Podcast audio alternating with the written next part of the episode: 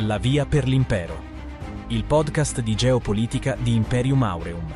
I migliori interventi in versione audio dei più autorevoli esperti di geopolitica e relazioni internazionali. Per formarci un'idea su ciò che accade e capire quale sia il nostro posto nel mondo. Diciamolo subito, questo episodio è il mio preferito. Dichiarazioni forti, dichiarazioni pesanti, ma meritate. Adesso a parte gli scherzi, i concetti espressi in questo intervento possono cambiare la prospettiva di chi ascolta sul modo in cui vede il mondo. Quello di oggi è un monologo di Dario Fabbri per Festa Scienza Filosofia in cui analizza la cifra culturale in geopolitica, cioè come la storia e i costumi influenzano la traiettoria delle potenze. Noi da qui, dal mondo occidentale, abbiamo veramente tanti tanti pregiudizi sul resto del mondo Ecco, metterli in discussione è la cosa in assoluto migliore che possiamo fare per tentare realmente di capire gli altri e con essi anche le loro scelte. Inutile dire che questo è l'episodio che in assoluto di più raccomando. Buon ascolto. Grazie Augusto per l'introduzione, grazie all'organizzazione per l'invito anche quest'anno che ho colto con piacere, grazie soprattutto a voi per essere, per essere qui eh, così numerosi. Eh, il tema del mio intervento di questa sera, che già nella descrizione che Augusto ha appena, appena pronunciato, cioè io mi occuperò di cifra culturale in geopolitica, ma che significa? Cioè proveremo a vedere come gli stereotipi culturali che noi applichiamo agli altri, soprattutto noi, noi altri occidentali, in realtà centrino poco su come e con il modo eh, con cui gli altri, cioè gli altri popoli vogliono stare al mondo e come a volte questi nostri pregiudizi, cioè le lenti occidentalistiche, ci impediscano di comprendere che cosa succede fuori dal nostro guscio, ovvero nel resto del mondo, perché la stragrande maggioranza della popolazione di questo pianeta non è occidentale. Che tipo di concetti affronteremo? Proviamo a vedere insieme almeno tre concetti. Il primo una sorta di evoluzione progressista o progressiva, fate voi, che dovrebbe riguardare tutte le società, tutte le collettività verso di noi. Cioè noi siamo convinti, più o meno implicitamente, che gli esseri umani tendano ad essere più o meno come noi in un futuro prossimo o lontano, ma comunque l'evoluzione li condurrà a vivere esattamente come noi occidentali non ce lo diciamo ad alta voce, ma comunque lo pensiamo o, ancora più importante, è sottotesto di ogni nostro discorso. Il secondo punto che proveremo a vedere insieme è invece il concetto dell'universale, visto che è quasi esclusivamente l'Occidente a parlare a nome dell'umanità, quindi a mh, specificare che ciò che pensa dovrebbe, usiamo il condizionale ma noi lo metteremmo all'indicativo, dovrebbe riguardare tutti, cioè tutti gli esseri umani sono rappresentati essenzialmente da noi, da noi occidentali. Noi parliamo sempre a nome di tutti gli altri.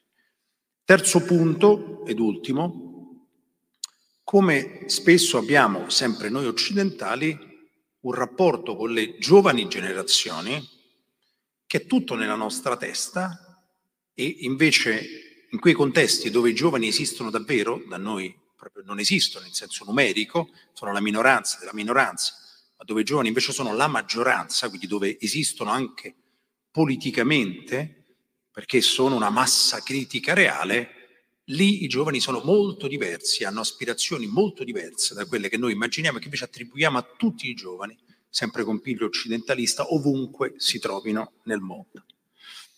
Cominciamo dal principio di questi tre temi che ho così brevemente introdotto. Il primo è quello dell'orizzonte migliorista, si sarebbe detto qualche tempo fa, applicandolo in quel caso all'ideologia socialista.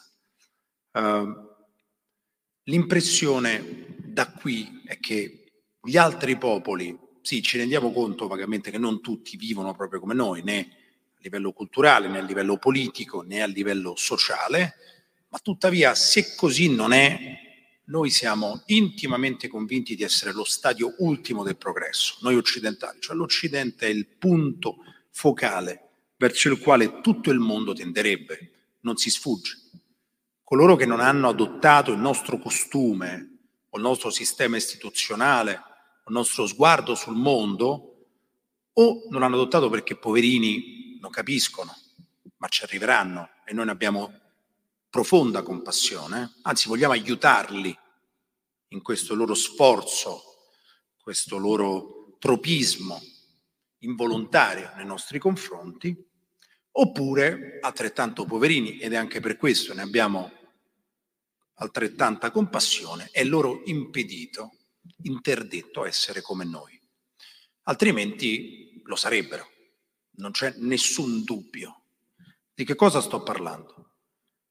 Guardiamo fuori dall'Occidente a quello che succede in alcuni dei contesti più importanti del mondo, laddove la popolazione non vive per nulla come noi, non vive in una democrazia liberale, purtroppo per loro, su questo possiamo certamente essere d'accordo, siamo tutti d'accordo che la democrazia sia almeno tra le forme di governo conosciute la migliore che l'uomo abbia stabilito, e laddove fuori dall'Occidente non è stata adottata, noi pensiamo sinceramente che o non hanno capito, oppure vorrebbero anche, ma non è loro consentito.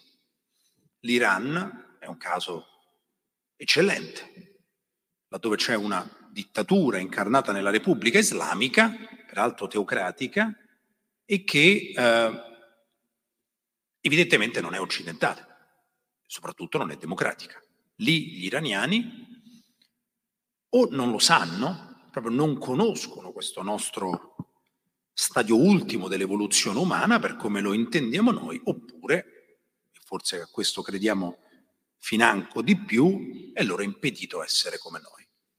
Lo stesso si può dire per la Russia, ma possiamo applicarlo anche alla Cina, a tutti i contesti che non sono occidentali, anche i russi, che vivono in un'altra dittatura, peraltro questa personalistica, incarnata da un leader che guida il Cremlino, che è Vladimir Putin, che è liberticida, eh, impedisce l'espressione libera delle opinioni, tutto vero, eccetera, eccetera, i russi stessi, poverini, non capiscono, oppure questo regime impedisce loro di essere esattamente come noi. Ma tanto gli iraniani, quanto i russi, quanto i cinesi, quanto chiunque altro, nel nostro pregiudizio, se potessero, se comprendessero e fossero liberi, vivrebbero esattamente come noi.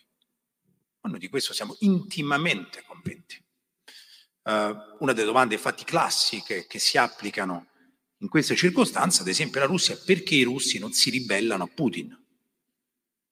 Che è evidentemente una domanda che dà per scontato che se potessero vivrebbero esattamente come noi, vorrebbero un regime democratico identico al nostro.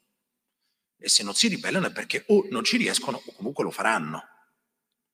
E quando scoppia la rivolta lo scorso autunno in Iran, la prima impressione che abbiamo da qui è eccoli, finalmente hanno capito, ci hanno messo un po', eh, i persiani sono al mondo da 25 secoli. 25 secoli. Ci hanno messo un bel po', però stanno capendo che devono tendere a noi, cioè devono costruire una società molto più simile alla nostra della loro.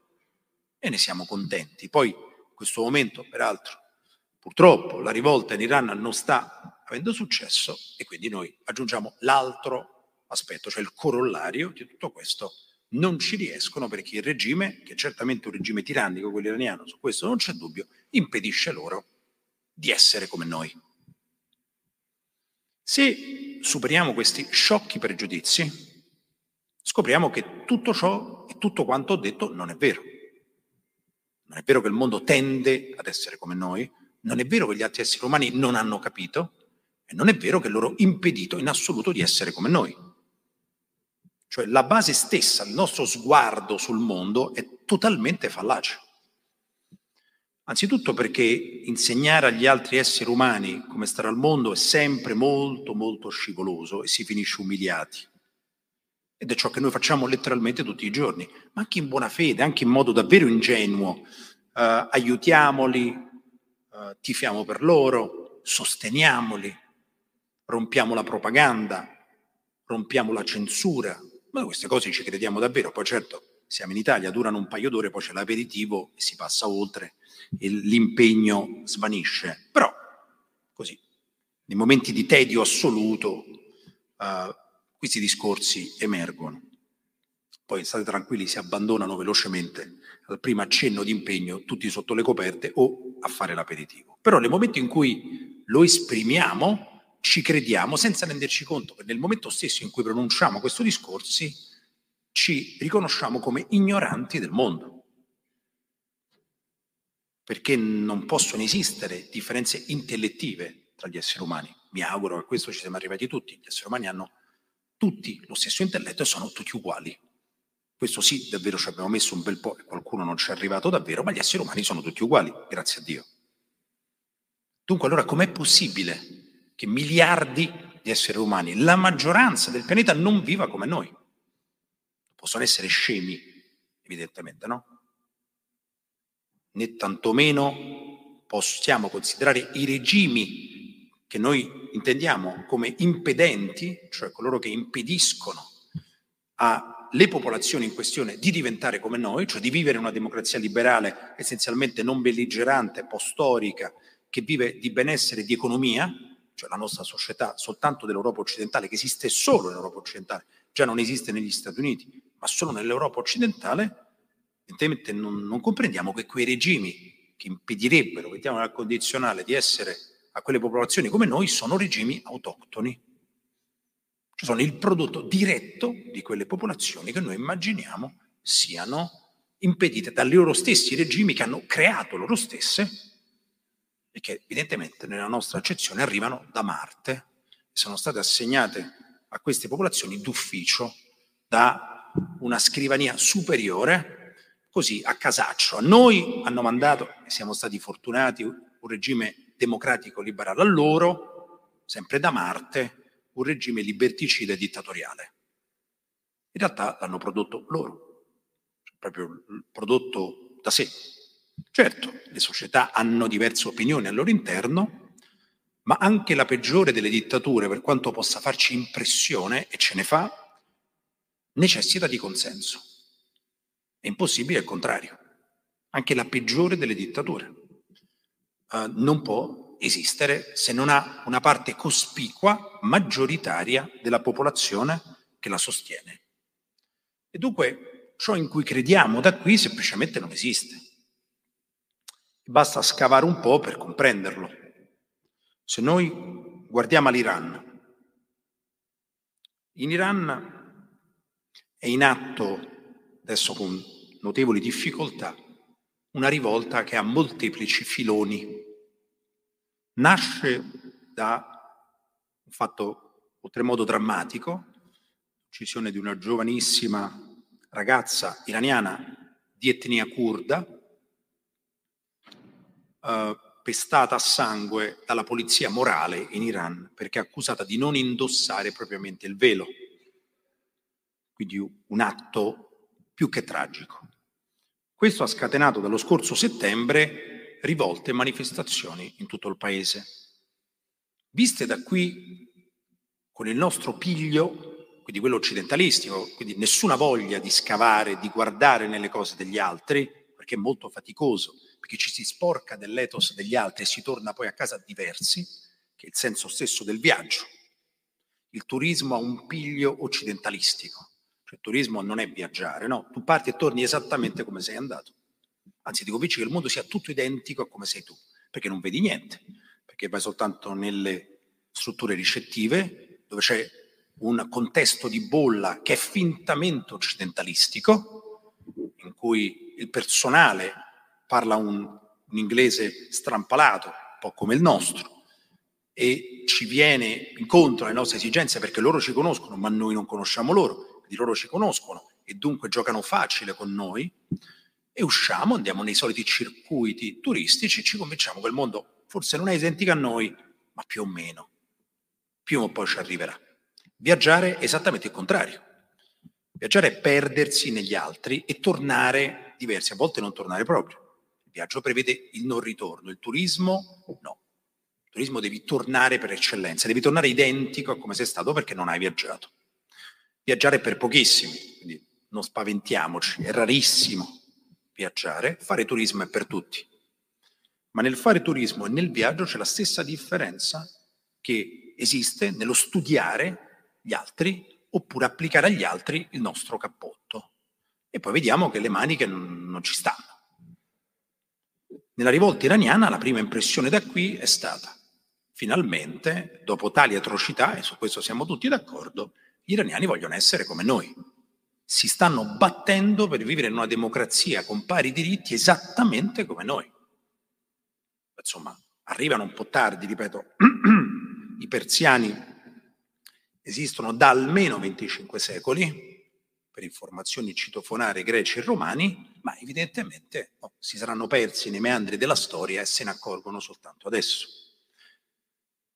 L'Iran, la Persia, è senza alcun dubbio una delle collettività più sofisticate del pianeta. È impossibile insegnare qualcosa ad un persiano. Ma nella nostra testa ci arrivano soltanto adesso. Se poi non andiamo a scavare nella rivolta persiana, che ha come miccia la richiesta di diritti più laici e di pari diritti, meno male, tra uomini e donne, finalmente, se ci arrivassero davvero, oltre a questo c'è molto altro, scopriamo e vediamo fenomeni contraddittori. Che cosa vediamo? Almeno un paio di eventi. Scopriamo che a guardare i tumulti, che oggi stanno un po' stemperandosi, ma comunque esistono sotto la cenere, vedere i tumulti ci sono almeno due fattori che non ci consentono di applicare i nostri modelli a loro, i modelli pret à quelli che noi abbiamo nella nostra testa e puntualmente affibbiamo agli altri. E poi puntiamo i piedi, ci lamentiamo perché i conti non tornano. Primo fattore strano, l'Iran piccolo passo indietro, altrimenti non capiamo di che cosa stiamo parlando, l'Iran è un impero, non è una nazione. In questo è molto simile alla Russia, molto simile alla Cina, alla Turchia, come sguardo sul mondo è simile agli Stati Uniti, non certo all'Europa occidentale. L'Iran è proprio un residuo di un immenso impero, quindi al suo interno, come tutti gli imperi, ha diverse nazioni. Come tutti gli imperi ha una nazione che domina sulle altre. Ovviamente in Iran questa nazione che domina sulle altre è quella persiana, ma i persiani non sono gli unici abitanti del paese, perché in Iran vivono più azeri, cioè originari dell'Azerbaigian, di quanti non vivano nell'Azerbaigian stesso. Non so se ci rendiamo conto delle proporzioni. Ci sono più azeri in Iran che nell'Azerbaigian. Vivono milioni di curdi in Iran. Ci sono baluci, ci sono arabi, esattamente un impero. E notiamo, guardando le proteste, che la repressione, durissima ovunque, ha assunto caratteristiche parossistiche nella sua tremenda violenza, ancora di più in alcuni luoghi del paese anziché in altri, specialmente ad esempio nelle regioni kurde. Che strano.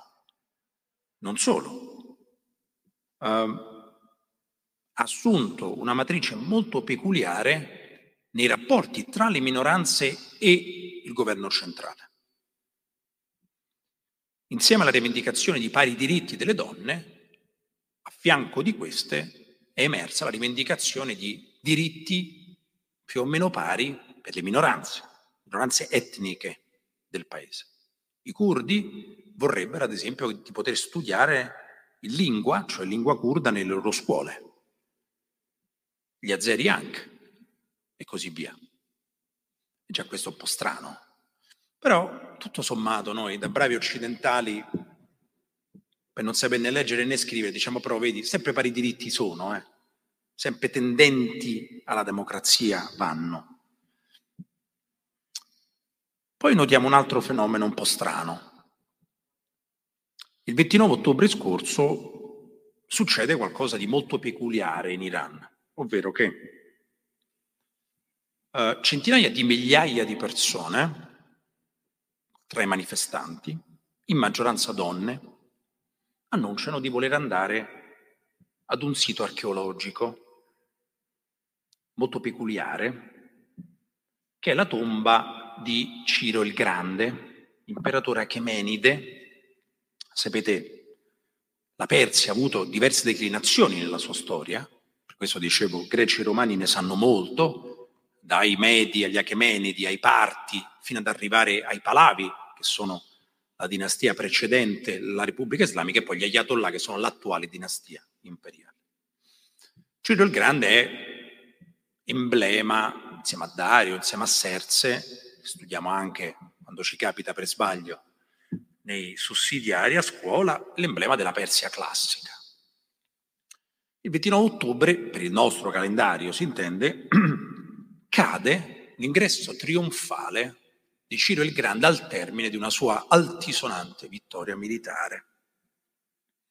E centinaia di migliaia di manifestanti, in maggioranza donne, vogliono andare a celebrare Ciro il Grande, imperatore vissuto millenni fa, qui i conti già non ci tornano più. Ma come? Noi avevamo stabilito che il mondo tende tutto ad occidente, finalmente ci sono arrivati anche i persiani, non vedono l'ora di stare chiusi in casa a guardare Netflix esattamente come noi, e questi vogliono andare sulla tomba di Ciro Grande. E perché poi nei loro calcoli entrano i curdi, i baluci, ma in Iran esistono anche queste minoranze. E che vogliono? Il regime teocratico impedisce ai manifestanti di andare alla tomba di Ciro il Grande già da alcuni anni, soprattutto quest'ultimo, perché è un atteggiamento eversivo. E se guardiamo le donne che manifestano in Iran, vediamo che indossano gioielli particolari. Spesso indossano gioielli zoroastriani. La religione zoroastriana è la religione che precede l'avvento dell'Islam portato dagli arabi in terra di Persia, nel basso, tra l'alto e il basso medioevo.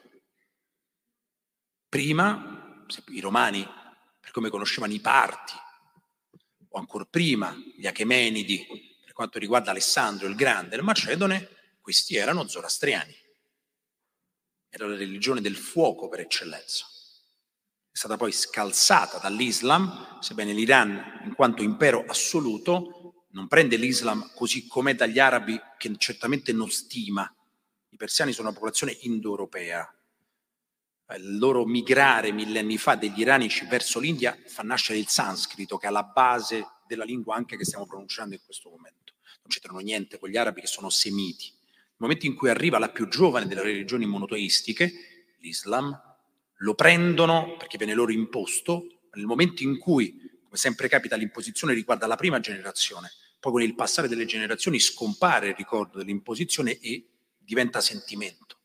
Quindi una religione non viene mai adottata per scelta da una popolazione, tranne casi rarissimi, questo le generazioni successive se lo dimenticano prendono la religione come se fosse sempre stata la loro, però sono un impero quindi l'Islam così com'è non se lo possono tenere perché comunque il centro anche della loro religione deve essere la loro stessa terra, non può essere semplicemente Mecca e Medina.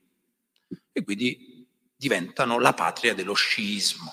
Gli iraniani sono musulmani sciiti, non sunniti, come il resto, la maggioranza dell'umma islamica, specialmente quella araba. Ma quando la popolazione manifesta contro la teocrazia attuale, si richiama alla religione precedente all'Islam, quella zoroastriana, quella di millenni fa, quella che conobbero i romani, i greci. Anche questo non, non torna. Voi immaginate una protesta in un paese postorico come il nostro, per i pari diritti in cui i manifestanti si richiamano ad una religione di millenni fa che si fondava sul fuoco ne indossano i gioielli e vogliono andare sulla tomba di un imperatore vissuto millenni fa che si chiamava Ciro il Grande. Non proprio il mondo in cui viviamo noi. Non direi perlomeno. E non sono scemi come noi pensiamo, sanno esattamente ciò che fanno. Sono un impero e vogliono rimanere tali. Ciò che fa abortire fino a questo momento le proteste sono essenzialmente due fattori. Il fatto che fuori dai centri urbani il grosso della popolazione iraniana è indifferente a queste richieste. Alle richieste di un paese più laico ci arriverebbe anche. Gli iraniani non sono fondamentalisti, non amano questo regime in quanto tale, ma riconoscono a questo regime un elemento per loro fondamentale. Qual è? Il fatto che questo è un regime alieno all'Occidente. Per loro è un grande valore, esattamente il contrario di quello che pensiamo noi. Del motivo per cui nel 79 fu sposato questo regime e allontanato lo Shah, perché lo Shah era filo occidentale. Secondo i rivoluzionari, un burattino nelle mani dell'Occidente. E questo non può essere perdonato dai persiani che sono da sempre lo specchio ostile dell'Occidente, che hanno combattuto l'Occidente in tutte le sue incarnazioni da quando esistono. Tutte quante. So, se, se, se battaglia di Salamina, così, vaghi ricordi. Questo al regime attuale, anche se schifoso per milioni di iraniani, perché fondamentalista davanti ad una popolazione così sofisticata da essere in maggioranza laica, questo è però un plus che tale regime riconoscono. Quindi fuori dai centri urbani il grosso della popolazione persiana di etnia, questo regime lo preferisce all'ignoto o ancora peggio al regime filo-occidentale. Se non capiamo questo, immaginiamo che il mondo viva come noi nel turismo. È un po' più complesso di così. Secondo fattore che finora impedisce, oltre, ripeto, ad un terzo, che la repressione drammatica, è il fatto che dentro la rivolta si sono inseriti i filoni indipendentistici delle minoranze etniche. E questo alla popolazione rurale iraniana, persiana, non piace per niente. L'Iran è un impero, dicevamo, i persiani devono rimanere comunque sopra. Non è possibile che gli azeri o i curdi siano allo stesso livello dei persiani, se no che impero sono. E dentro questa rivolta ci sono movimenti, come abbiamo visto, anche di richieste di pari diritti delle minoranze. E anche questo la rende complessa. Gli unici ammessi nella classe dirigente in Iran sono gli azeri, che non siano persiani. L'ayatollah attuale, Khamenei, è un signore per metà a zero. Ma chi sono gli azeri? Gli azeri sono turchi, dovremmo dire. Poi in Occidente i vecchi imperi occidentali hanno cominciato a dividere, anche giustamente perché la corrispondenza non è diretta, tra popolazioni turcofone e turchi propri, cioè gli ex ottomani. Ma comunque gli azeri sono una popolazione turcofona, la cui lingua è pressoché identica, intellegibile al turco, sono pressoché lo stesso popolo in senso etnico, con una grande differenza, che gli azeri gravitano a livello imperiale sull'Iran, perché gli azeri sono turchi sciiti, per semplificare infatti esprimono la guida suprema dell'impero persiano, cioè della Repubblica Islamica. Esattamente il mondo come lo guardiamo noi da qui? Insomma, esattamente il mondo che vuole essere come noi? Mm, qualche dubbio viene. Stesso discorso possiamo applicarlo ai russi. Perché noi immaginiamo che, sempre il nostro pregiudizio, in fondo, se fossero liberi vorrebbero essere come noi, dai per forza. Guarda, si vive meravigliosamente, siamo liberi, e questo grazie a Dio è pure vero, perché non vivono come noi? O qualcuno glielo impedisce, o non l'hanno capito. Però che non l'abbiano capito i russi è un po' strano, questo possiamo dircelo, no? Anche i russi non sono proprio un popolo di sprovveduti come tasso di istruzione, spesso ce l'hanno più alto del nostro, come percezione di sé ce l'hanno altissima, possibile che non capiscono le regole della democrazia liberale di stampo occidentale? Insomma, un po' strano.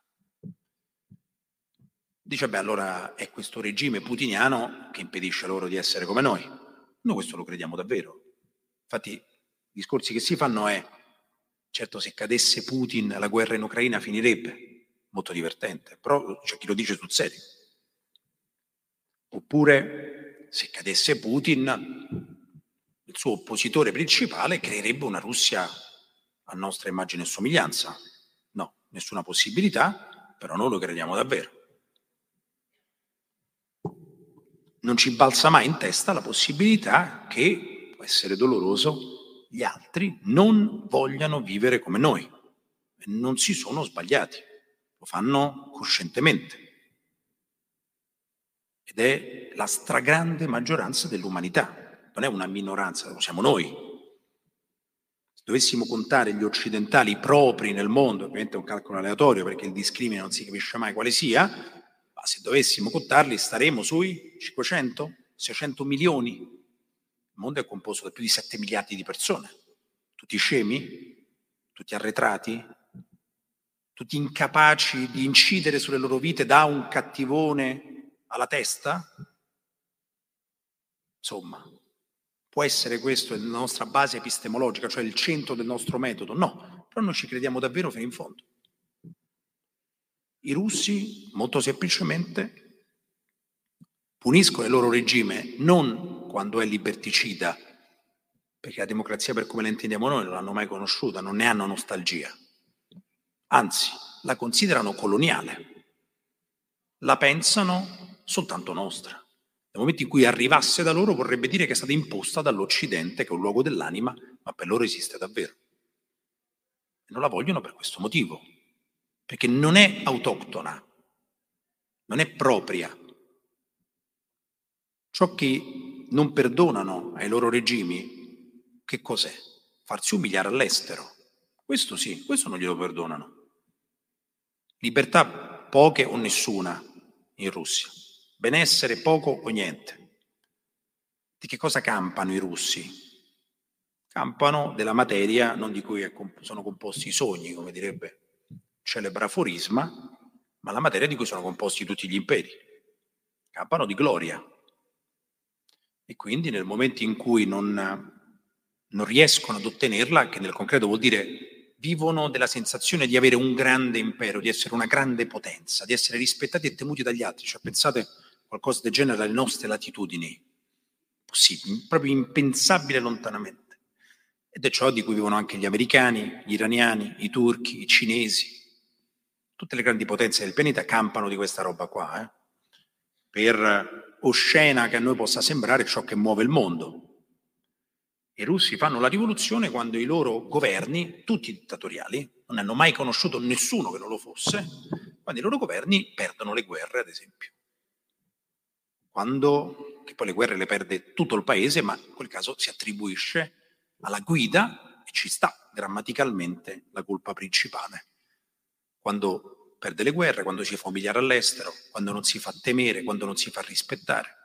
Se dovessimo tradurre in termini più mangiabili, il senso di gloria che hanno gli imperi, vogliono stare nei libri di storia. Questo vogliono. Senza denti, morendosi di fame, col fucile alla caviglia, senza diritti, ma nei libri di storia. Ciò di cui gli esseri umani hanno sempre campato. Sempre.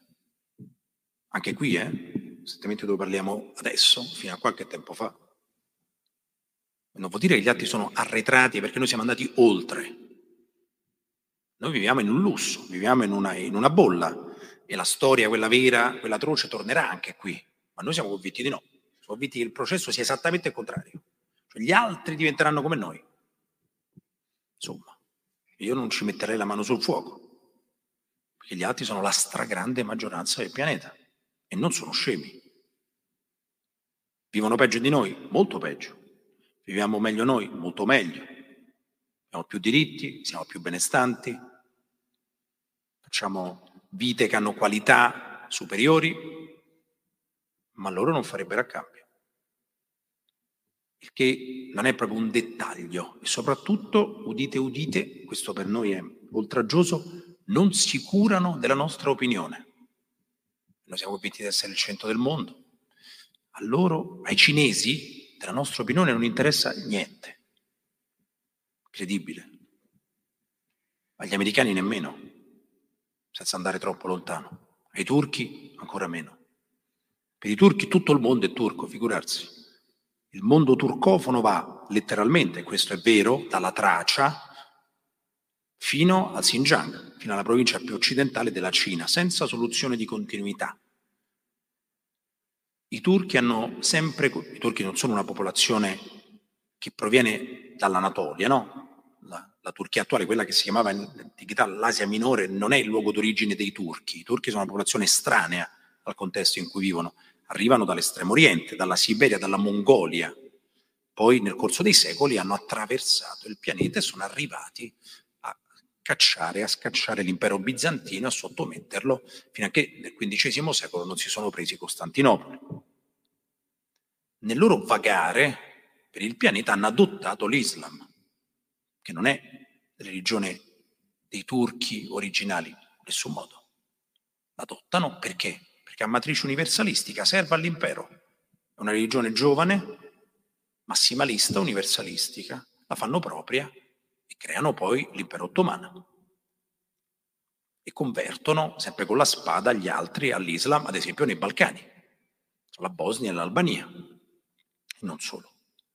A un popolo così, quanto poteva durare nella sua, come dire, mimica occidentalistica, quella teoricamente voluta da Ataturk alla fine della prima guerra mondiale? Poco, e poco è durato. Il tempo della guerra fredda, quando per terrore dei russi, grandi nemici dei turchi, si aggrappano alla Nato, cioè agli Stati Uniti. Crolla l'Unione Sovietica, i turchi smettono di essere fintamente occidentalisti. Non serve più. Ma noi anche lì ci eravamo convinti, eccoli. Hanno capito anche i turchi. Siamo il faro dell'umanità e anche i turchi l'hanno capito. Infatti, quando poi i conti non tornano, diamo la colpa al cattivone di turno, in questo caso Erdogan.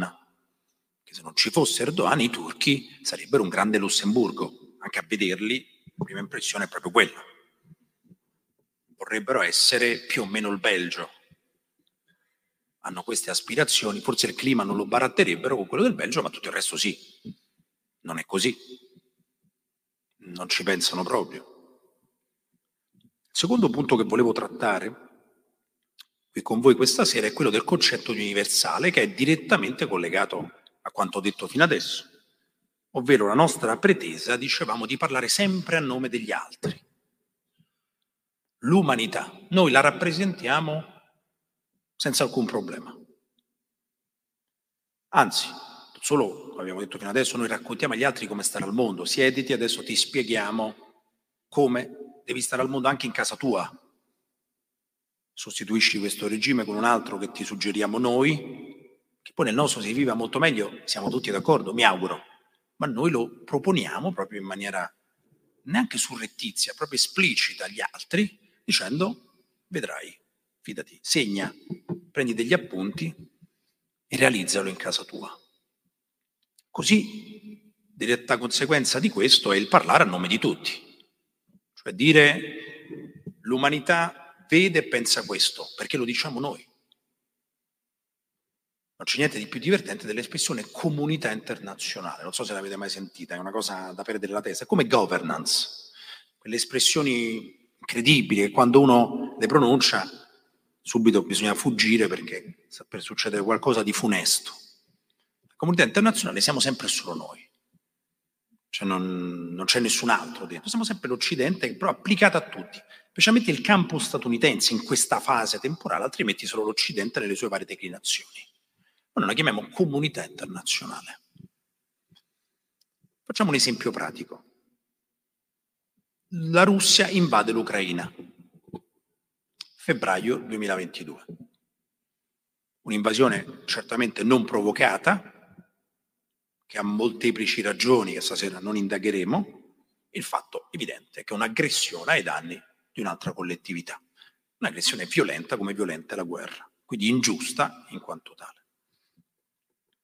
Ci aspetteremmo che nell'istituzione occidentalistica applicata al mondo, cioè le Nazioni Unite, che hanno sede, non a caso, l'ultima volta che abbiamo controllato a New York, anche se poi si sono sparsi, eccetera, Roma una meravigliosa sede della FAO, che ha sede soltanto a Roma nel mondo, le grandi capitali del pianeta hanno sedi distaccate nelle Nazioni Unite, specialmente quelle occidentali, ci aspetteremo che le Nazioni Unite, che rappresentano la comunità internazionale e il mondo, la condanna dell'invasione russa nei confronti dell'Ucraina fosse stata precisa, senza se, senza ma, senza dubbi, senza nostalgie di nessun tipo.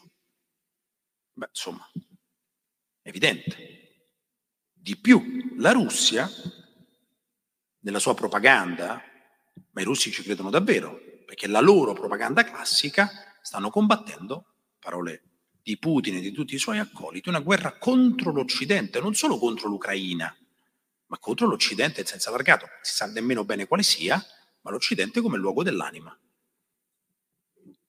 Quindi noi ci aspetteremmo che se tanto mi dà tanto, se noi parliamo sempre a nome dell'umanità, quando qualcuno aggredisce qualcun altro e lo fa contro l'Occidente, l'umanità ci venga dietro. Se no come facciamo a parlare per tutti gli altri? Infatti, se voi leggete molti dei nostri media, leggete espressioni di questo tipo. La Russia è isolata nel mondo.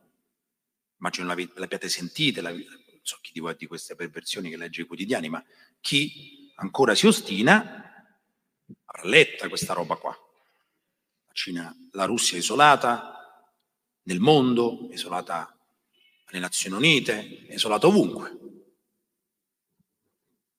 Poi andiamo a vedere il voto all'Assemblea generale delle Nazioni Unite, in cui una mozione di condanna dell'aggressione russa all'Ucraina recita in questo modo. Condanniamo l'aggressione. Bisogna votare a favore o contro o astenersi.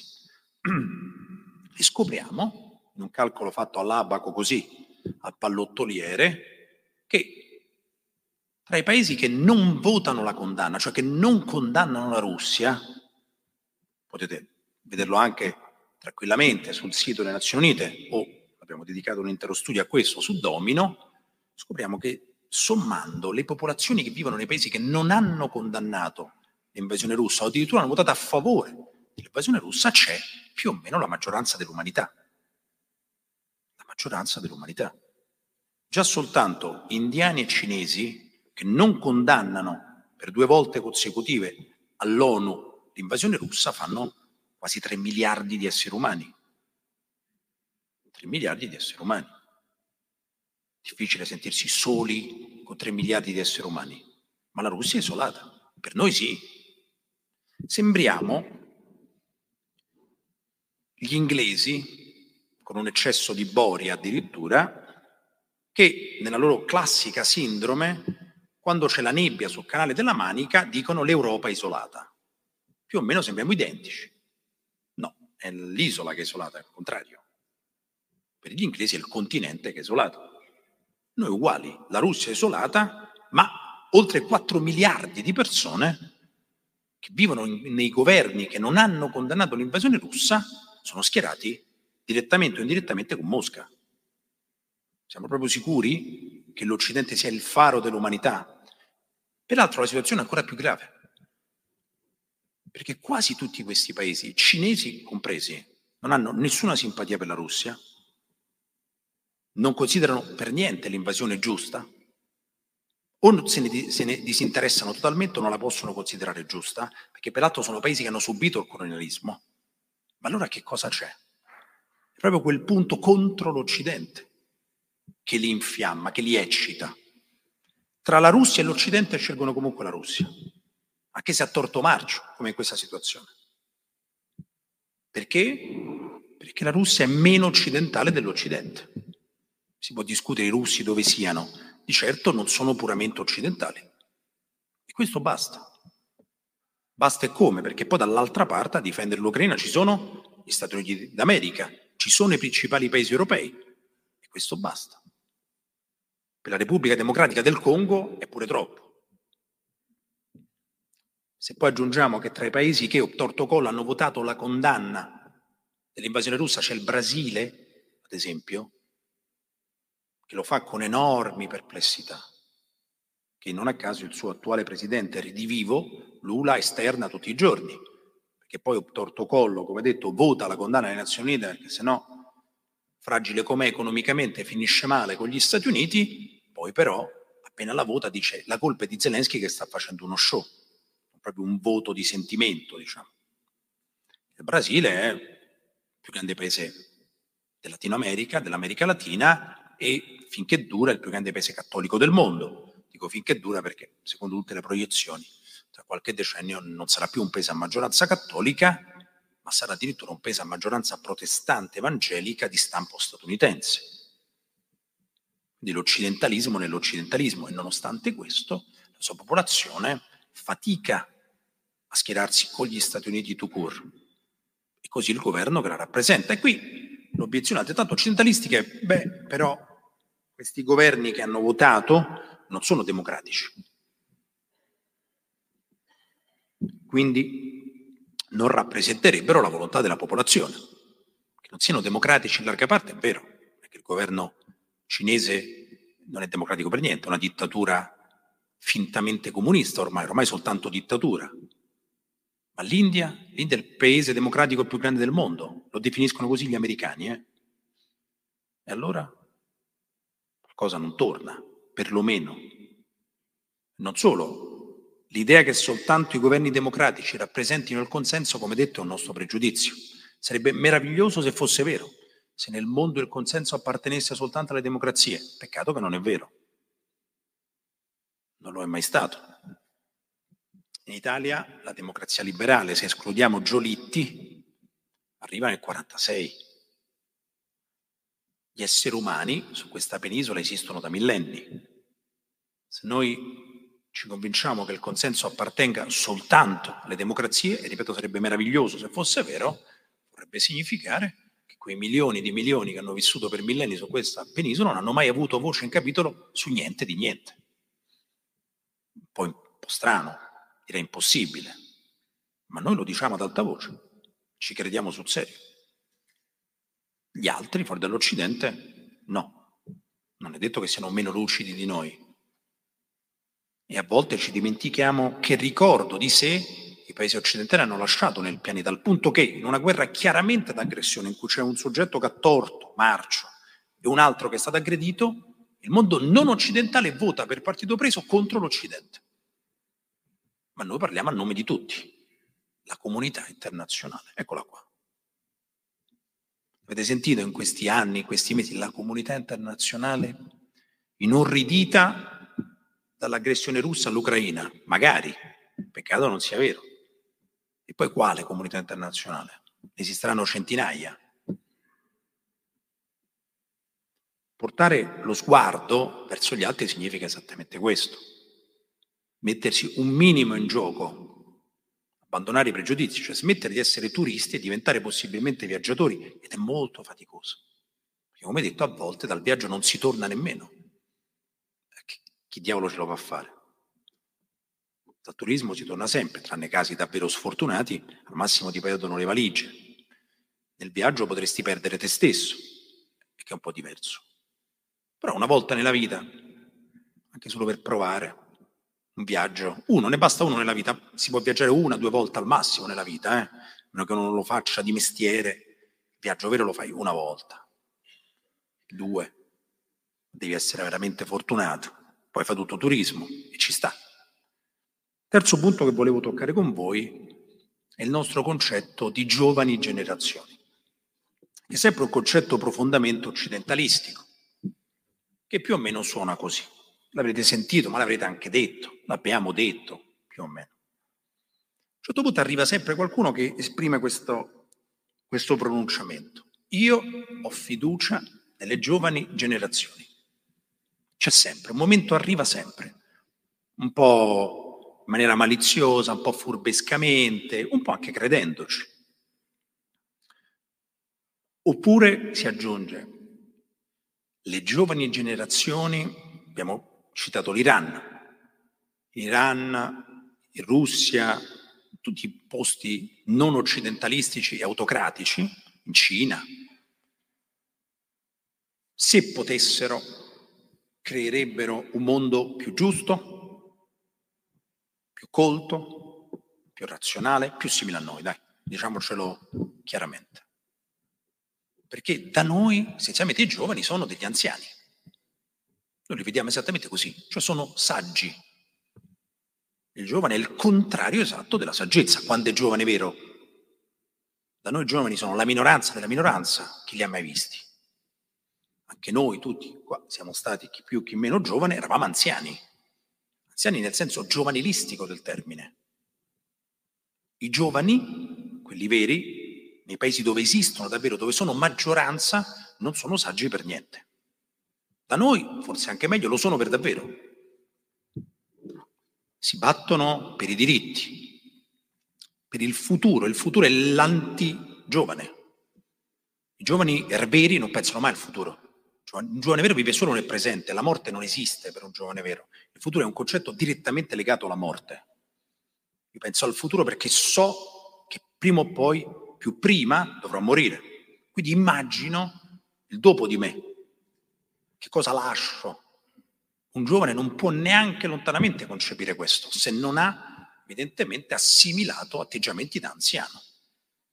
E capita spesso in una società dove la minoranza della minoranza assume gli atteggiamenti della maggioranza. I nostri giovani hanno gli atteggiamenti della maggioranza, cioè hanno atteggiamenti da anziani. Quindi sono più saggi, sono più anziani.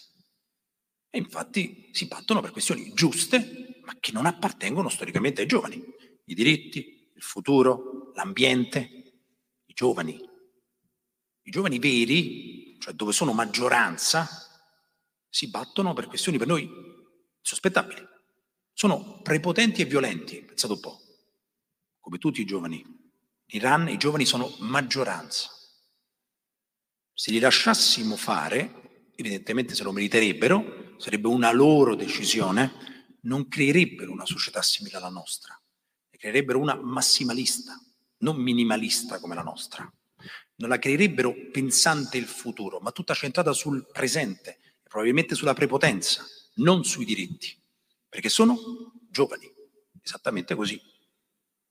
La rivoluzione 1979, rivoluzione islamica, l'attuale regime osceno dell'Iran è stato creato da giovanissimi, erano tutti studenti liceali universitari. Ed è sempre stato così.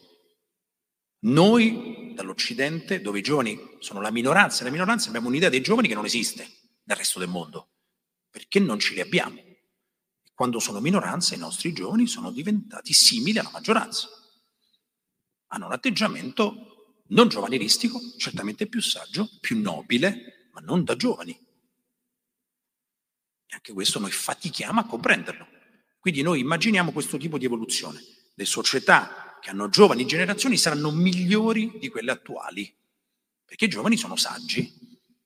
È vero, di solito, tranne casi rari, è il contrario.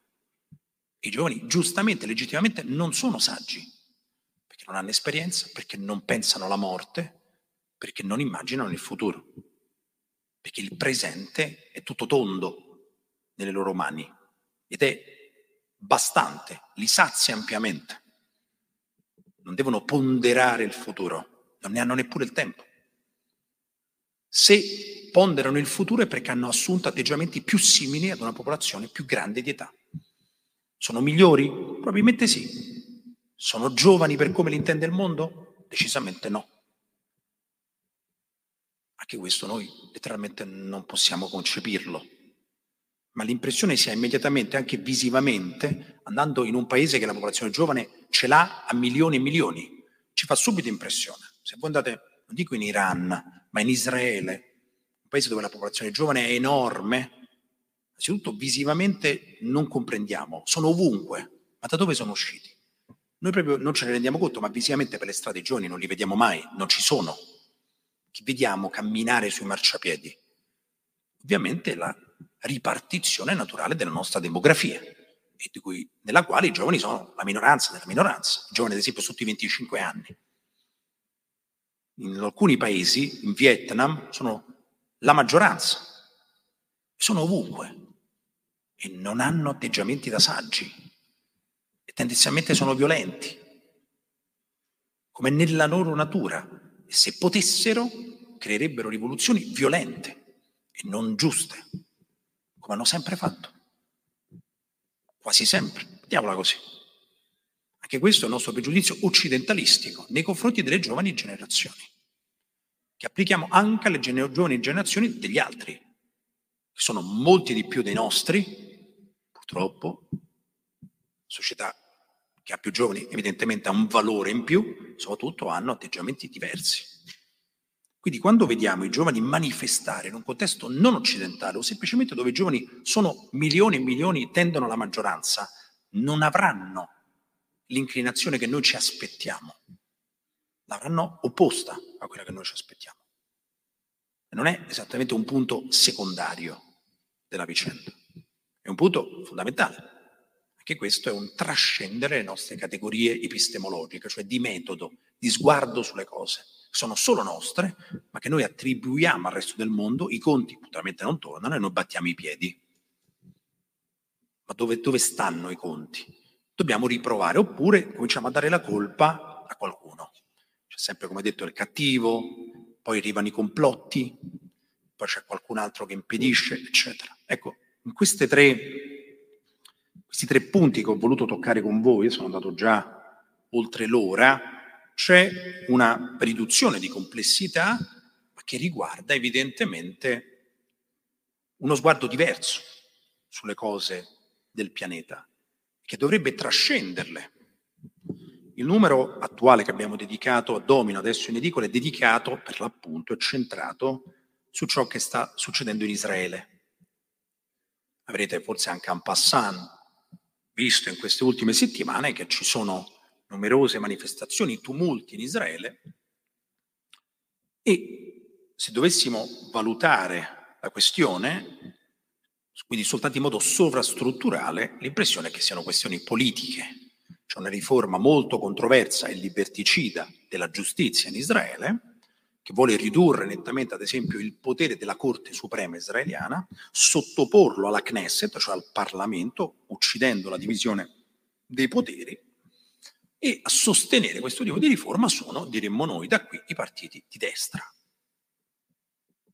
Anche in questo tipo di classificazione c'è il nostro approccio preta-porte applicato sempre a tutti gli altri, quindi esiste la destra ovunque, la sinistra ovunque, esistono soprattutto sovrastrutture, perché la parte strutturale, quella che è sotto la, la sovrastruttura, intercetta la struttura, non è che l'ha creata, è il contrario. Cioè, un principio di causalità inverso, in cui c'è una causa bassa che crea la patina che vediamo sopra. Noi vediamo soltanto e studiamo soltanto la patina, ma sotto cosa c'è non ci andiamo mai. E ciò che vediamo in Israele, che noi analizziamo in questo numero, che si intitola Se brucia Israele, Ciò che analizziamo è la parte strutturale, lasciando il nostro piglio occidentalista e la vera battaglia per l'anima di Israele è esattamente questa. Cioè Israele sta andando lentamente verso una sua definizione post-occidentale. Perché? Perché demograficamente in un paese giovanissimo, appunto, come Israele, le giovanissime generazioni appartengono a quei ceppi della popolazione che sono massimalisti, post o antidemocratici, teocratici, che credono che la religione, pensate un po', la religione ebraica in quel caso debba stare sopra il diritto civile, debba informare l'intera società, sopra la Corte Suprema, sopra la politica, sopra anche l'esercito. Sono tendenzialmente giovanissimi, appartengono a famiglie ultraortodosse o di sionisti religiosi, come si chiamano, nelle cui famiglie spesso ci sono 6, 7, 8 figli, dove l'età di questi figli, ad esempio i figli di alcuni, due ministri su tutti che incarnano questo movimento, cioè Smotrich e Ben-Gvir, hanno figli, insieme hanno più di 10 figli in due, non raggiungono spesso neanche i 18 anni di età. Non proprio le giovani generazioni per come le vediamo noi da qui. Sono giovani generazioni. Ecco, e poi lascio alle vostre considerazioni e domande. Avere un'idea del mondo là fuori che non sia esattamente la nostra è, a mio avviso, spaventoso, è molto più rassicurante credere che il mondo tenda verso di noi, che più o meno, come cantava De Gregori, non aspetti altro che stare a casa la sera, che invece accettare il fatto che noi siamo in un eccellente lusso, che come tale però è un'eccezione. E che anche noi fino a poco tempo fa non eravamo così. E non è detto che continueremo ad esserlo, anzi, difficile. Il mondo è sempre stato qualcos'altro anche se noi ci siamo convinti del contrario. Però insomma, lascio a voi i vostri interventi. Grazie. Ringraziamo Dario per, su, per il suo intervento. Allora, penso che ci sono spunti per parecchie domande, anche perché allora adesso eh, com'è? C'è un microfono che passa Ah, cioè, sono già in sala, quindi se qualcuno vuole fare domande alza la mano, così eh, il microfono gli viene... Non abbiate timore perché anzi Dario ama chi fa le domande. No, il timore ce l'ho io. il timore ce l'hai tu. Ecco. Come si colloca nel suo schema l'immigrazione verso i paesi occidentali? Come si colloca? Ma io non saprei come collocarla, nel senso si, si colloca come, come immigrazione nei paesi occidentali, nel senso ha la funzione che l'immigrazione ha sempre avuto, specialmente in Occidente, quindi è ovviamente la minoranza della minoranza, anche se qualcuno sostiene possa addirittura essere fautrice di una incredibile sostituzione etnica, difficile, visti i numeri, quindi siamo in una sciocchezza evidentemente, ma il punto è stabilire anche qui, visto che lei mi dà lo spunto, l'abbandono di una terminologia ingenuamente razzistica, che è quella che definisce gli immigrati migranti. Probabilmente gli immigrati sono diventati tutti migranti, cioè si usa il participio presente al posto del participio passato, perché si sottende in maniera più o meno consapevole che questi se ne vadano. Cioè, il migrante è in movimento, una specie di nomade, prende, arriva, poi se ne andrà, continua all'infinito, è un movimento incessante che è un incedere che non può conoscere cesura, andrà, si sa dove, ma comunque andrà. Eh, un po' come gli Irish Rovers di qualche decennio fa, anzi, qualche, ah sì, qualche decennio fa c'era. Uh, in realtà questi sono immigrati che non se ne andranno. Quindi non ho mai ben capito perché noi abbiamo inventato questa edulcorazione, cioè in realtà si capisce, molto pelosa, li definiamo migranti, sono immigrati come sono sempre stati gli esseri umani, eh? cioè non sono mai stati migranti, a parte popolazioni nomadi, questi non lo sono, sono persone in cerca di un futuro migliore e resteranno qui. Non, non stanno facendo un tour, vanno a tappe da una parte all'altra del mondo.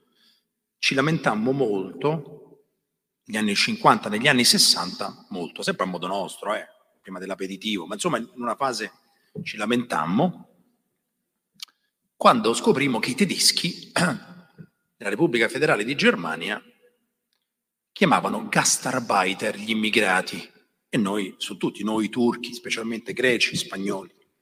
Gastarbeiter ovviamente in tedesco, lavoratore ospite, che continuava ad applicarsi anche ai figli e ai nipoti. Ospiti di che? Si parlava di generazioni che non erano mai state, non avevano mai vissuto fuori dalla Germania in vita loro. Ospiti era evidentemente un diaframma, un bemolle che si inseriva per impedire che questi avessero i medesimi diritti degli autoctoni, perché sono ospiti, che è poi la base del multiculturalismo. Il multiculturalismo ha sempre questo tasso di pelosità, cioè spesso, spesso ingenuo, ma quando è più compiuto ha un elemento di malizia, cioè, la base del multiculturalismo è questa, tengo talmente tanto alla tua differenza culturale che ti tengo diverso per sempre, affinché tu non possa mai ascendere a livello di potere che pertiene a me, che non sono così diverso quanto te, che sono più autoctono di te. Tu invece devi rimanere sempre un po' diverso, un minimo d'alterità culturale. Mi piace che tu ce l'abbia, anzi te la coltivo io, anche in modo folcloristico, com'è il multiculturalismo. Questo non ti consentirà mai di essere rappresentante del tutto e dunque di essere valido nella mente di chi sostiene questo tipo di tesi, valido come un autoctono. Ecco, sull'immigrazione, visto che lei l'ha introdotta in modo generico, io mi riaggancio a quelli che sono i fraintendimenti più, più o meno ingenui, più o meno dolosi del nostro approccio alle vicende che siano abbastanza o meno occidentali. So se ci sono anche altri, altre domande. Laggiù. Ah, qui. Vabbè, vabbè. È uguale, uguale. Salve. Eh, io stavo pensando una cosa da parecchio tempo, dall'inizio della, definiamola, rivoluzione rivolta in Iran. Ora mi chiedevo semplicemente, sono d'accordo pienamente con lei, indubbiamente nasce dal popolo, ma mi chiedevo onestamente, senza andare a fare mirabolanti teorie del complotto e quant'altro. spesso e volentieri si è anche assistito a rivolte di popolo che indubbiamente nascono dal popolo, ma in parte vengono anche aiutate dall'esterno, tanto per essere chiari. Quindi uno si potrebbe anche chiedere questo, alla fin fine, magari sbagliando, eh? non è che magari fantapolitica, per carità, o fantageopolitica, però considerando che l'Iran è, diciamo, alleato, definiamolo, della Russia, proprio da un punto di vista proprio geopolitico, penso di poter dire, così come lo era anche la Siria, eh? che poi, domanda che tra l'altro le feci l'ultima volta che è stato qui a Foligno, non so se... E c'è la possibilità che in realtà ci sia stato un aiuto esterno, comunque per tentare in un qualche modo, magari anche blando, un semplice tentativo, eh, di destabilizzare in parte l'Iran in chiave, mh, mm, diciamo, antirussa intanto? Mm-hmm. Seconda cosa, le volevo fare un'altra domanda, se è possibile, non Prego. vorrei prendere troppo spazio. Eh, c'è una crisi, ci sono tante crisi umanitarie al mondo che proprio passano totalmente inosservate. Ce n'è una, secondo me, che meriterebbe un grande, come tutte, un grande interesse, non più che le altre, sia chiaro, che è attualmente quella in Artash, in Nagorno, quindi, dove eh, tutto quest'inverno 120.000 armeni sono stati al freddo, senza medicinali, spesso senza scorte alimentari, preda comunque di una chiusura proprio del territorio da parte dell'Azerbaijan. Ora, detto questo, uno si potrebbe anche domandare, dice, beh sì, questo avviene, abbiamo visto quali sono state le conquiste dell'Azerbaijan nel Nagorno negli ultimi anni, è vero che l'Armenia, come Armenia, non tanto come Artash, è stata difesa dalla Russia, che storicamente ha un rapporto strettissimo, infatti, uno dei motivi poi del genocidio armeno, eh, in fin dei conti, con l'Armenia. Ma in effetti questo tacere sulla situazione di quei 120.000 armeni che rischiano comunque di essere cacciati e rischiano la vita comunque quotidianamente è solo un non urtare i nervi della Turchia in questo caso e di Erdogan che è comunque l'alleato scomodo magari, eh, o comodo, non lo so, sia della Nato che della Russia anche, in un qualche modo, o c'è anche dell'altro? Grazie. Scusi, urtare i nervi di Erdogan da parte di chi? Stare, avrei detto fino a poco fa da parte della comunità internazionale, eh, ma non lo ripeto. Ecco appunto. Eh, sì. Dell'Occidente. Però diciamo. è appunto certamente dell'Occidente. Urtare i nervi di Erdogan da parte dell'Occidente. Sto parlando chiaramente in chiave occidentale. Sì, sì, chiaro. Che dato grazie per entrambi i quesiti molto interessanti. Sull'Iran, eh, come detto, le, le rivolte affinché eh, possono anche arrivare a Dama soltanto con un aiuto esterno, oppure se non hanno grande consenso interno che poi possano attecchire beh, mh, nel medio periodo è necessario il consenso interno. Nel caso specifico siamo davanti, senza alcun dubbio in Iran, ad una protesta mh, che è endogena, cioè che proviene dalla, dalla dimensione domestica, che poi possa essere stata aiutata, ma sinceramente neanche troppo in questa fase, a dire la verità, dall'esterno non si può escludere, ma ripeto, non mi sembra un elemento decisivo per quello che è capitato in questi mesi sul Nagorno-Karabakh, che lei giustamente chiama in italiano, no? Quindi soltanto Nagorno, Nagorno superiore. Eh, sì, non si può escludere quello che dice. La vicenda da quelle parti è che molto lentamente l'Azerbaigian, che sempre turchi sono, come dicevamo, sta erodendo, almeno in un paio di guerre, negli ultimi 30 anni, il potere dell'Armenia, a discapito dei russi, perché lei diceva la Russia è storicamente la protettrice dell'Armenia, sì, ma oggi molto meno. Ma non oggi da quando è cominciata la guerra in Ucraina, già da alcuni anni fa il pesce imbarire la Russia perché arma anche l'Azerbaigian, ha messo i, loro peacekeeper, di questo termine osceno, fra i due contendenti. Quindi l'Armenia sa di essere praticamente sola in.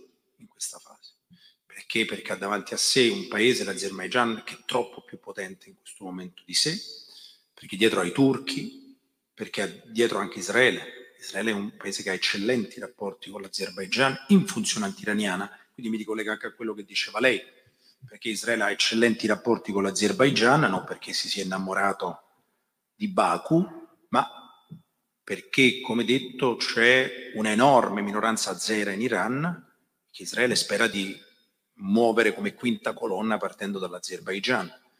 Quindi mh, non so dirle se c'è un tentativo di indebolire Erdogan, probabilmente sì da parte dell'Occidente, non si può escludere, ma la vicenda del Nagorno-Karabakh in generale, i rapporti tra armeni e azeri sono sempre a disposizione delle potenze esterne. Non sono mai in, nel Caucaso come nei Balcani gli scontri a cui assistiamo non sono mai soltanto autoctoni, sono mai soltanto indigeni, hanno sempre manovre e manipolazioni esterne. Eh, ai noi un grande classico. Tanto grazie.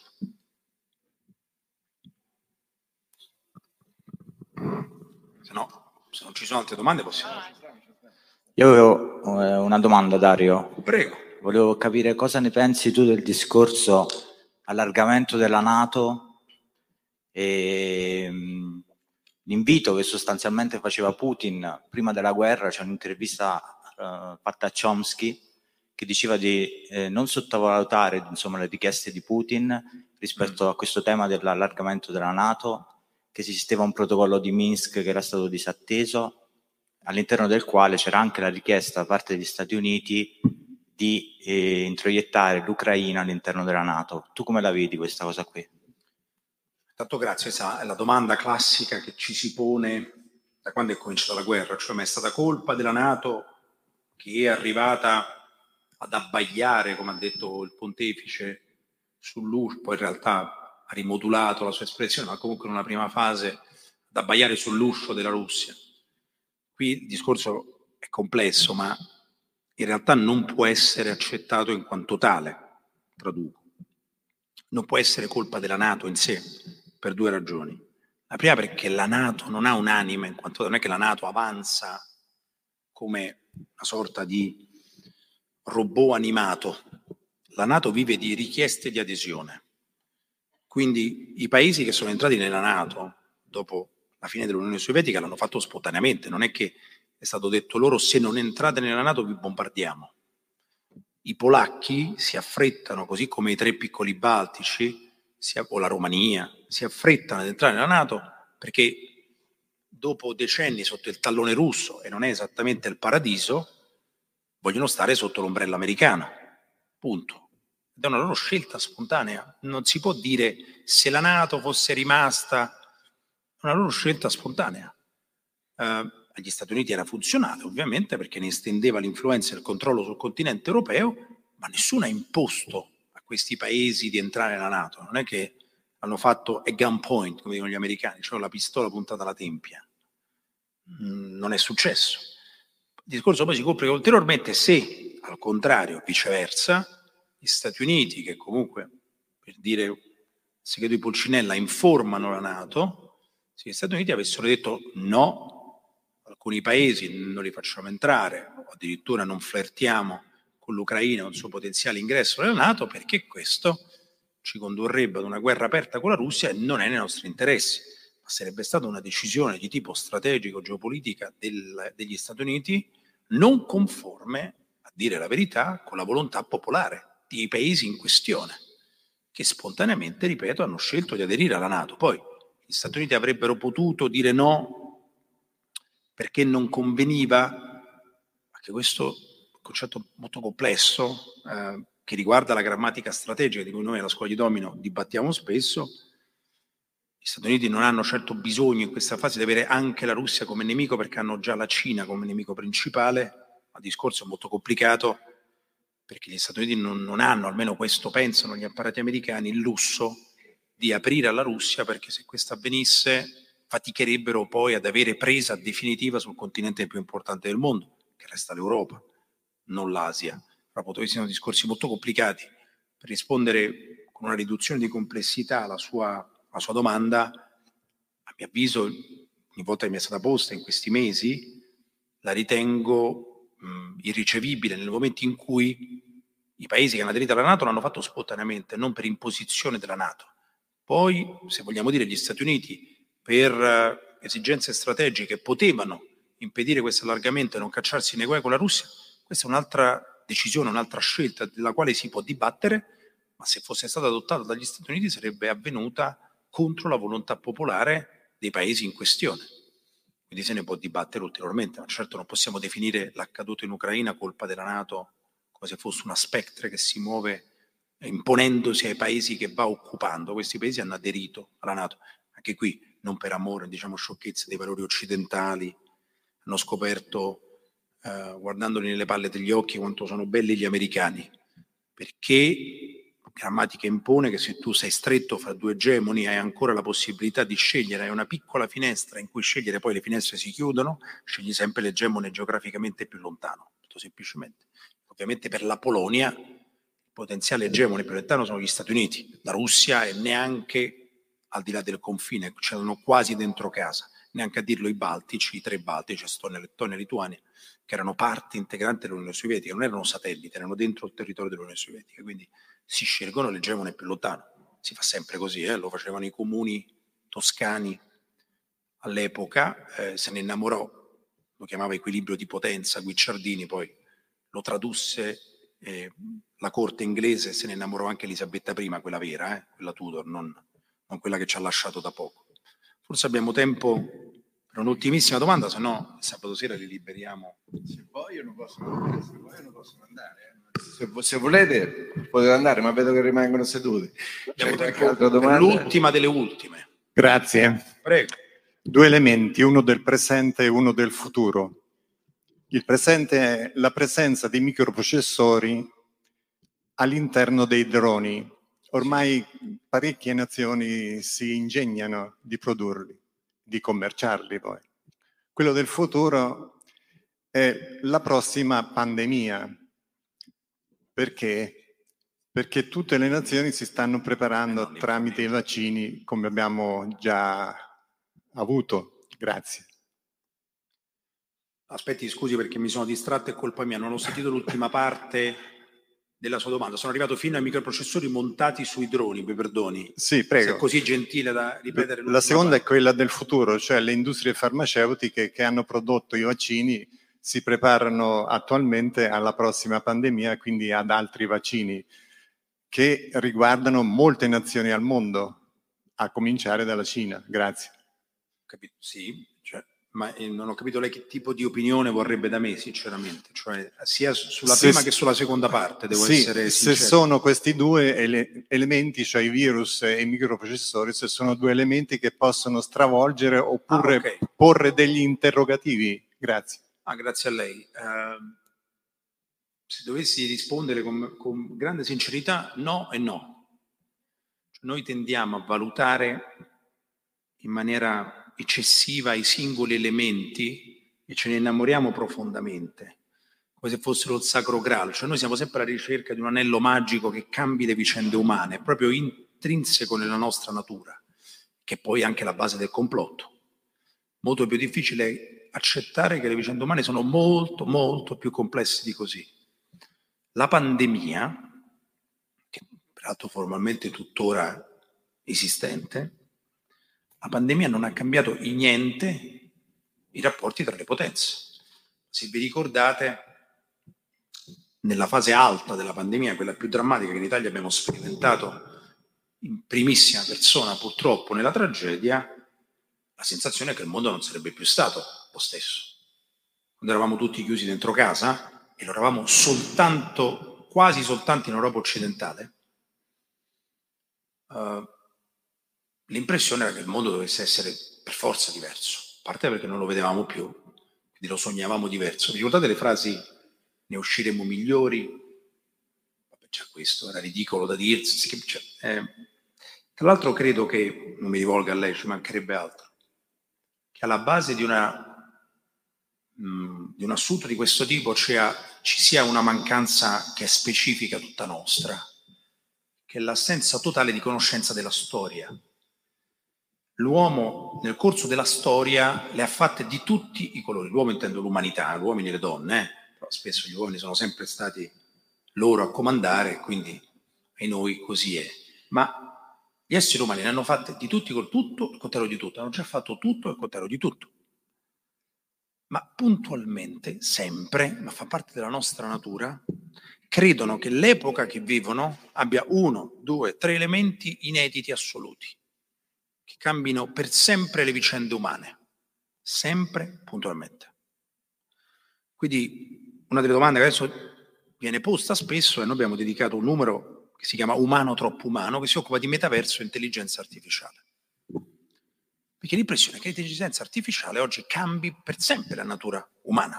Ma perché? Non si sa. Ed è impossibile invece che questo avvenga. E più o meno la stessa sensazione, pensate un po', che hanno avuto i nostri antenati davanti alla luce elettrica, cioè l'oscurità era l'elemento centrale della vita degli esseri umani. Improvvisamente si è fatta luce, non in senso religioso, proprio in senso elettrico. L'impressione che avevano è che nulla sarebbe stato mai più come prima. Ma non nella nostra vita quotidiana, nei rapporti tra collettività, tra esseri umani, che sono rimasti identici, con la stessa nobiltà e la stessa miseria di sempre. Addirittura la folgorazione per i cambiamenti tecnologici oppure quelli ambientali esiste da sempre e anche prodotto fertilissime correnti artistiche. Il futurismo nasce da una folgorazione. La tecnologia dell'inizio del Novecento doveva cambiare la natura umana. Alcuni futuristi addirittura se la presero con l'H, con la mutina, come si diceva all'elementare. Adesso non si usa più. Dicevano ma che serve? Scrivevano senza l'H, accentavano la A. È una rivoluzione, insomma. E se ci mettiamo il fatto che non conosciamo la storia, quindi finiamo in questi pregiudizi. Se studiassimo la storia scopriremmo che la globalizzazione c'è già stata almeno due volte, che i cambiamenti ambientali ci sono stati un sacco di volte, che le rivoluzioni tecnologiche non si contano. Pensate all'avvento della polvere da sparo, pensate all'avvento della ruota, uh, ai noi le pandemie non si contano. Proprio qui nell'Italia centrale la peste infuriò, l'umanità non è cambiata. Così uno dei momenti più assurdi è quando l'essere umano annuncia la fine del mondo e lo fa puntualmente. L'essere umano diventa assurdo quando parla a nome di tutti, ne abbiamo discusso stasera, quando annuncia la fine del mondo e lo fa sempre. Oggi si annuncia la fine del mondo in collegamento alla transizione ecologica. La Terra sta per finire, salviamola. L'uomo annuncia sempre, la Terra non finirà. Se la domanda è, è importante compiere la transizione ecologica perché questo ci migliora la qualità della vita? E come se è importante? È una questione estremamente seria, ma non perché il mondo stia finendo, che l'uomo annuncia sempre nella storia. Nel momento in cui lo annuncia non è più credibile. Basterebbe dire è una questione seria perché ci migliora la qualità della vita. Allo stesso modo questo vale per la pandemia che lei citava, ce ne sono state talmente tante, l'uomo è rimasto sempre lo stesso e a proposito, l'altro elemento e chiudo è quello di una pandemia dolosa generata in laboratorio, non ne ho alcuna idea se sia stato generato in laboratorio il virus eccetera, ma anche se lo fosse stato sarebbe uno dei tantissimi virus che viaggiano per il nostro mondo. Era meglio che non ci fosse? E beh, direi di sì. Cambierà perché è stato generato in laboratorio la nostra esistenza in quanto umanità, al di là della tragedia che abbiamo vissuto, e alcuni ancora vivono? Purtroppo no, perché forse il dato più drammatico della nostra storia è proprio questo, che non basta una tragedia per cambiare gli esseri umani, perché di tragedie ne hanno viste, ne vedono tutti i giorni. Forse il nostro lusso da qui, mi permetto di dire, spesso è alla base di queste considerazioni con le nostre placide vite, se scopre una tragica, tragicissima pandemia come questa, ma ad esempio non paragonabile all'influenza asiatica di qualche decennio fa, o alla spagnola di un secolo fa, che falcidiò i militari durante la prima guerra mondiale, il nostro placido lusso visto da qui tutto è assoluto e ci sembra definitivo. L'umanità ne ha viste di peggio ed è sempre più o meno la stessa, miserabile, altissima allo stesso tempo. Grazie, ci vediamo il prossimo anno.